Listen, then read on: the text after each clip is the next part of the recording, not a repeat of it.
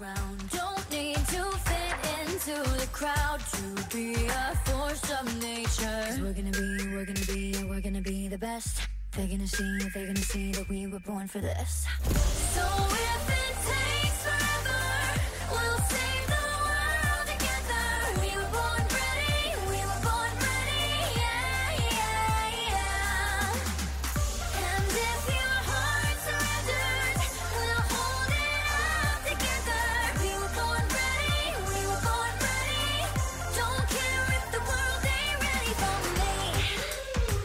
Chapter 54 It took me about 0.3 seconds to recognize the man standing before us Mark, the once manic leader of the Doomsday Group. Someone I hadn't seen since Paris, since Angel disappeared. I was pretty sure he was responsible for that whole bloody nightmare. Hello, children, Mark said languidly. His entire body was covered with horrible burns, and his clothes were scorched and torn to the point of falling apart. You. Gazzy spat. His voice was shaking. You're the one from the tunnels. You hurt me, my sister. We were all glaring daggers at Mark, but despite his burns and the excruciating pain he must have been in, his expression was one of dreamy bliss. And that was what truly scared me. What made the hair on my arms stand up and my blood run cold. Angry people I can deal with. I can handle rage with a quick fight. Insane people are much more terrifying. They're totally unpredictable. Just say the word, Fang said to me under his breath. My hands clenched into fist as I prepared to kill the man who had taken Angel from us, to tear him limb from limb. Dylan readied himself beside me. I'm not a threat, children, Mark said, still wearing that crazed, happy expression of his. He took a step forward, and the six of us stepped back instinctively. This, this was all for you. At last, it's begun. Mark paused, looking bemusedly around at the destruction, at the burned wreckage, as if not really understanding what had happened. It's begun, he repeated, another beatrific smile. My work here is done. I've saved the planet, saved it, protected it for a select few. And you, my friends, will benefit. What are you talking about? I demanded. If there's anything worse than a psychopath, it's one who thinks he's doing evil deeds for a good reason. How is all of this? I waved my arm to encompass our surroundings. Saved the planet. How is what you did in Paris protecting the planet? I was shrieking in his face, rage dripping from my every word. His eyes were peaceful. You'll see, he assured me. He glanced down at his burned arms, the flesh flayed open and raw. He didn't seem to be feeling anything. He looked up, his eyes coming to rest on one shattered window. Its wire embedded glass had been twisted outward by some explosive force. Mark examined it, a novelty. Then he turned back to us. You'll see, he repeated. The contagion has been unleashed. Now all will come to pass, and you'll thank me for it. Not likely, I said, advancing toward him. The only contagion I'm aware of is you and your insane cult. Now, if you don't tell us where you took. Take care of the earth, my children. Mark interrupted, still smiling. And then he threw himself out the window.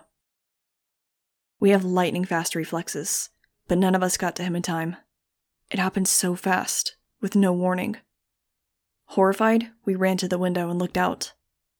We weren't very high up, but he'd landed on a pile of broken concrete. Shafts of rusty rebar stuck up at different angles, one of them directly through Mark's throat. He still had that pleasant smile on his face, but his eyes stared blankly into nothing. Ah, Nudge groaned, and then vomited on the floor at my feet. As I rubbed her back, I felt warm hands on my shoulders, and for a second, I couldn't tell if it was Dylan or Fang. Then Fang moved into my line of sight, scowling.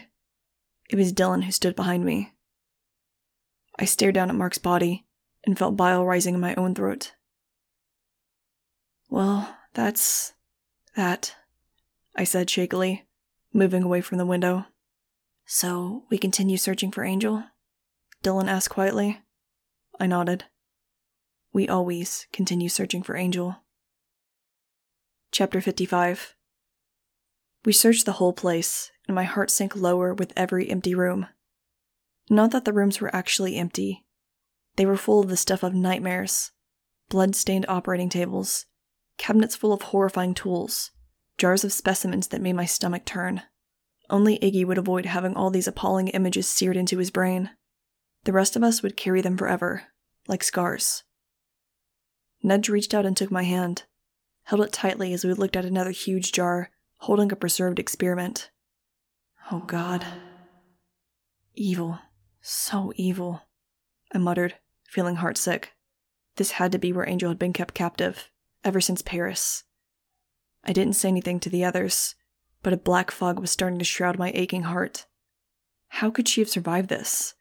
And if she had survived it, how would she ever recover? Not just physically, but emotionally. We'd already been through more than anyone should ever have to go through. What if she'd finally been pushed over the edge? What if she could never come back? After yet another horrifying sight made me gag, I leaned against the wall and rubbed my eyes, which stung from the lingering smoke and chemical fumes. My throat was scratchy and dry, and it ached from the effort of suppressing my cries of shock and horror. She's not here, Gazzy said tonelessly, sitting down on a broken beam. Or, if she's here, she's part of the ashes. His voice broke.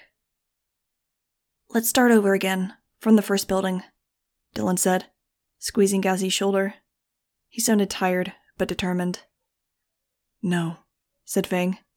We should take to the sky do recon, and see if they left tracks. Whoever escaped, I mean. She could be with them. You think some people escaped? Nudge's face was drawn. Fang nodded. Someone always escapes. This had all been for nothing. My baby was still gone. Don't, Don't give up, Max.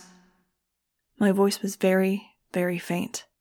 It had never before sounded like it was talking to me from as far away as the moon. I almost thought I'd imagined it. Then I saw something through the dust on the floor. I pushed aside some charred beams and uncovered a metal trapdoor, maybe two feet by two feet, and padlocked from the outside. Nudge, I whispered. Closing her eyes, she swept her sensitive fingers over the lock several times. I didn't know how or why she could affect metal with her touch, but I was glad she could. Her fingers trembled with both the effort and emotion, and we all clung to the hope that there might be one more place we hadn't looked. The lock sprang open in her hand, and we yanked the doors open. A narrow metal staircase led down into darkness. I went down first, my senses screaming with alertness. It took my eyes a couple of seconds to adjust to the lack of light, but at my first quick scan, we seemed to be in a small room. An empty room. I felt a terrible pain in my chest as my heart constricted with grief. There was nowhere else to look. Angel was either dead or being rushed to another secret facility and I knew she wouldn't be able to withstand this torture until we could find her again. The tears I'd been holding back during our search suddenly started streaming down my face. I couldn't breathe. I wanted to fly out of there and never come back. Let the world take care of itself from now on. I was done.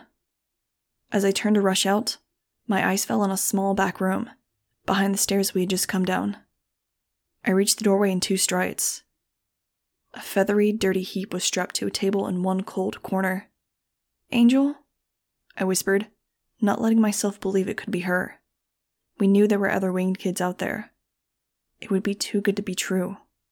I took a few more steps toward the figure, and then collapsed onto the floor beside it. I knew that face, that hair, no matter how wrecked they had become. Trust me, it's impossible to describe the rush that happens when your whole soul shifts in an instant from despair and loss to realizing that maybe it was just all a horrible lie, a nightmare, that hope is truly alive. Angel! I cried, sobbing and stroking matted curls away from her grimy face, while Fang immediately started dismantling the clamps. Angel, we're right here. We came to get you. Angel, wake up. I gently cradled her head, which lulled back. Was it really her? Or just her body? I got no response. As soon as Fang was finished with the clamps, I gathered her up, and it felt like I was holding styrofoam. There was hardly anything there, as if she hadn't eaten since Paris. Numerous puncture wounds dotted both arms. How many times could my baby be torn from me and survive it? The massive tsunami wave of joy I'd felt moments earlier was already rushing back out to sea. Angel, please, I begged, cuddling her close. Please be okay. We're all here now. Max, Fang, Iggy, Nudge, Gazzy, Dylan. We're all right here. You're safe. We're all together. Please, sweetie, please wake up. My words were coming in gasps. And then, had I imagined it? Had her too thin, too light body shifted? She made a tiny sound. Her eyelids fluttered. She's alive. Gazzy's voice was hushed, but thrilled. A fierce joy swelled inside me. She was alive. She really was. And she was going to stay that way, at least while I was on this planet. No matter what, I would never, ever let her out of my sight. We would never be separated again. Chapter 56 My brain was on a drunken loop of joy, disbelief, shock, ecstasy. This is really my angel, my own angel. The others crowded around and tried to touch and embrace her, so they, too, could truly believe what I was still trying to absorb. But I wouldn't let go of her. We need to get her out of here, Dylan instructed, gently pushing his way in close to help me lift her body. I hardly registered Fang's irritated look. Nothing in the world mattered to me at that moment, except keeping my little girl safe with me. I stood up and carried Angel upstairs, into the light. Someone had padlocked her in that underground room, there would have been no way for her to get out. Someone had left her there to die. Max. Her voice was barely a breath. Yes, sweetie, I said, trying not to leak tears on her. I'm here. We're going to get you somewhere safe. Get you all patched up. Good as new. Her small head shook. I'll never be as good as new, she whispered weakly. They messed up my eyes. They clipped my wings. What? I'll never fly again she whimpered sadly. Tears slowly streaked the dirt on her face. I quickly traced down her primary feathers to her flight feathers, fanning them gently in my hand. They looked fine. No, your feathers are okay, I reassured her, understanding the kind of crazy confusion the white coat's drug could cause. You'll be fine, I promise. You'll be flying in no time. We'll take care of you. Her eyes opened slightly, and she looked into the sky, past my head. They experimented on my eyes, Max. A cold fist grabbed my heart and yanked. What? Like Iggy, she confirmed, and I was seized with fresh horror. Jeb was here. He said it was for my own good. Her voice was weak. It was hard to make out what she was saying. Tell me, Angel, I said urgently, pulling Gazzy to my side. Who is standing next to me? Tell me. Don't tell me you're blind. I. I. She blinked and blinked again. We were all holding our breath. My brother, Gazzy. She breathed. Is that you? Gazzy threw his arms around her and sobbed. Everything is kind of a blur, Angel whispered as Gazzy pulled away. Shh, sweetie, I said. Don't try to talk. You're waking up from a drug induced nightmare. We'll make sure you're okay. We're going to take you home now. Again, she shook her head, opened her eyes. She peered up at me anxiously, her eyes not quite focusing. Max, your mom was there. I saw her. Dr. Martinez. She's. she's one of them. I looked up to see the flock recoiling in shock. No, sweetie, I said, my mind reeling. You've been hallucinating. Your feathers are fine, and my mom isn't one of the baddies. It was just all weird hallucinations. Angel shook her head. No, your mom was there. She helped them. Dr. Martinez is on their side. Chapter 57 I tried to keep my emotions under control as we flew home, but sometimes I could barely see through the tears. Angel weighed so little that it was no problem for Dylan, Iggy, Fang, and me to take turns carrying her on the flight. We also picked up Total on the return trip. I knew he'd want to see Angel right away, and I was right. I'd never heard him bark so wildly with joy. As soon as Angel was settled, cleaned up, and in fresh clothes, but still pale and worn out, I left her sleeping peacefully with Nudge and Gazzy in charge and Total curled up at her side. I needed to be alone in the woods for a minute to get my emotions under control. Otherwise, I'd be a crying mess when Angel was finally ready to talk about what happened. So, it wasn't necessarily the best timing when Fang crept up quietly behind me, just like he always used to, and scared the stuffing out of me. We need to talk. About you. And me. I could feel the heat rising to my cheeks. There is no you and me, per your instructions, I said, my jaw clenching. I don't know about that, he said. Oh, please. You left, I said accusingly. Twice, actually. You threw any us we had in my face. Then you decided to get all hot and heavy with Maya. That last part came up before I could stop it, and I cringed, remembering what Ari had said. Maya's dead, Fang said tensely, confirming what I already knew. I winced at the grief in his voice. And this isn't about her. It's about the connection you and I have. Will always have, no matter what. I opened my mouth to retort, but nothing came out. So Fang forged right on, breaking my heart with his honesty. I heard a voice, Max, he said, gripping my arm, pulling me closer. And it told me I needed to come home to you, even though I had to practically walk the whole way. Even though I was close to dying, I came back. To you. And I wanted to tell you. Maybe I never told you very clearly before. My heart was racing so fast I thought I was having a heart attack. I wanted to tell you that I. Stop, I cried, putting my hands over my ears. Just don't, okay? But Fang looked determined, and there was only one thing to do when he looked like that. I took off. If I pour on the speed, I can hit almost 300 miles per hour while flying. Faster than any recombinant life form I'd ever heard about. Faster than anyone. Except Fang.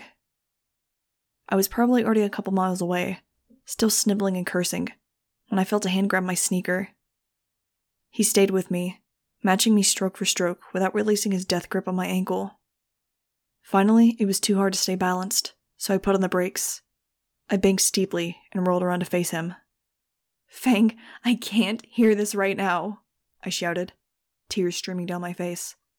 My life is hard and confusing enough without you making it harder. Everything's just really, you know, complicated and. I trailed off, thinking of the complicated things in my life. The other complicated something. I'm not trying to make it harder or more confusing. Fang said quietly, smiling that lopsided smile of his. Warm emotion showed in his black eyes, and for a minute, I actually had to concentrate on staying airborne. I'm trying to tell you what you already know. I just need you. We need each other. But I just can't do this. I flailed my arms around, indicating whatever this was, encompassing everything. With you. Not now. Not today. Not after everything we've been through with Angel. So. I swallowed, trying to ignore my stupid heart. Just don't say any more, I whispered. Please.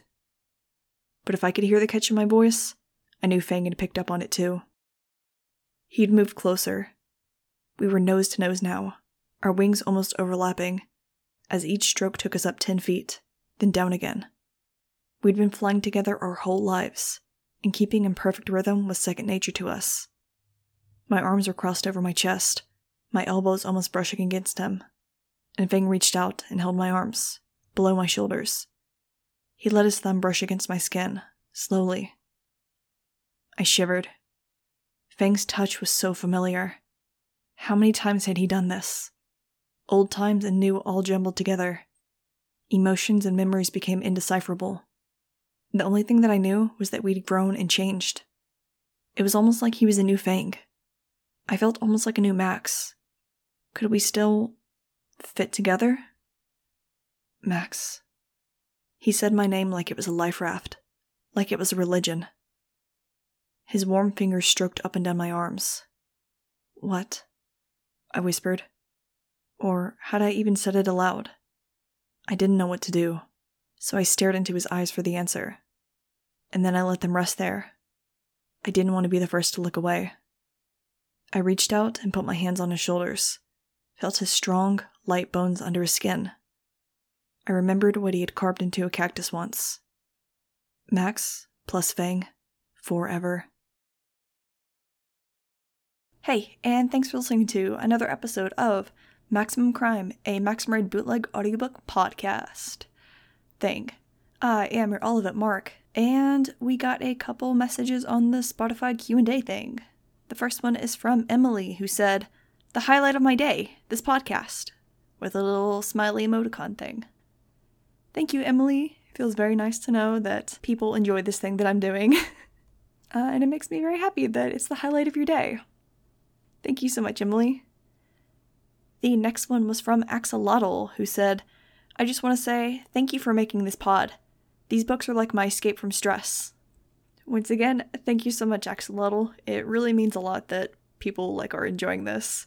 Somebody asked the other day, and I kind of added up how much time it takes to do these books, and it's about 40 to 45 hours per book uh, for recording and editing and kind of everything between there. So it feels pretty nice when you guys say that you're actually like enjoying this and stuff. It means a lot to me. Thank you guys, and thank you, Axolotl. Alright, let's get into the recommendation for this week. The recommendation for this week is the video game Fallout New Vegas. So, this is another oldie because apparently all I do is play old games and listen to old books and old music and watch old movies and shows. Meh, whatever. I'd never played a Fallout game before, but my friend recommended Fallout New Vegas specifically to me because he said the story is really good and a lot of the gameplay mechanics are tweaked and touched up from the first few games, so this one is like the best one in his opinion. So I picked it up when it was on sale on the Steam store, and I'm honestly having a fantastic time with it. So, Fallout New Vegas is a sequel to Fallout 3, where you are a courier who is taking something called a platinum chip uh, as part of a job, you're transporting it, but you get ambushed by a mobster and his uh, goons named Benny. And he tries to shoot the courier and doesn't quite manage to kill him, but uh, steals the platinum chip. So you, as the courier, are now traveling across the former city of Las Vegas, which is now called New Vegas and is a city state, and you're trying to go get the chip back from him. Along the way, you meet a bunch of different factions there is the New California Republic, Caesar's Legion, and Mr. House, all of whom are fighting for power over uh, New Vegas. So throughout the game, you fight like irradiated monsters, but depending on which faction you side with, you kind of you have to fight off the other factions. You can do tasks for the different groups and gain either like infamy in one group or uh, fame in the other. If you do good things for the New California Republic, then they start to like you more. But usually, in doing those things, you lose favor with uh, Caesar's Legion or someone else. It's really interesting. There's a lot of different ways to play the game. Like, uh, right now, I'm kind of doing a goody two shoes, basically, do whatever people tell me to do, uh, don't do any bad things. But I'm planning on, after I finish this one, doing like a super evil, mean route where I just am really mean to everybody and I side with the guys who are like explicitly bad and stuff. I think it's to be a lot of fun. But the game is also an open world game, which I really enjoy. There's so much to explore. Like, I've played this game for 36 hours, and I think I've covered maybe half the map, max. And there's some areas in there that I still haven't even completely explored yet. It's a lot of fun. I also really enjoy the aesthetic. Uh, it takes place in the year 2281, but there was kind of a, you know, nuclear fallout uh, the world is kind of destroyed and people are trying to rebuild. And so everything kind of is like really gritty. It's just, it's a really cool aesthetic. I really enjoy it. So, that is the game Fallout New Vegas, and I will leave a link in the show notes to the Steam page for it. This one is actually one of the cheaper Fallout games at $10, but I do think it goes on sale during Steam sales and is usually like 5 or $6, something like that, but it is well worth $10 if you just want to buy it right now. But yeah, that is the video game Fallout New Vegas. Check it out. If you want to get in contact with me, you can email me at maximumcrimepod at gmail.com or hit me up on my Tumblr over at maximum crime pod. And if you want to leave a rating review, that would be super cool of you to do. Alrighty, that's all I gotta say for this time. So, until next time, fly on.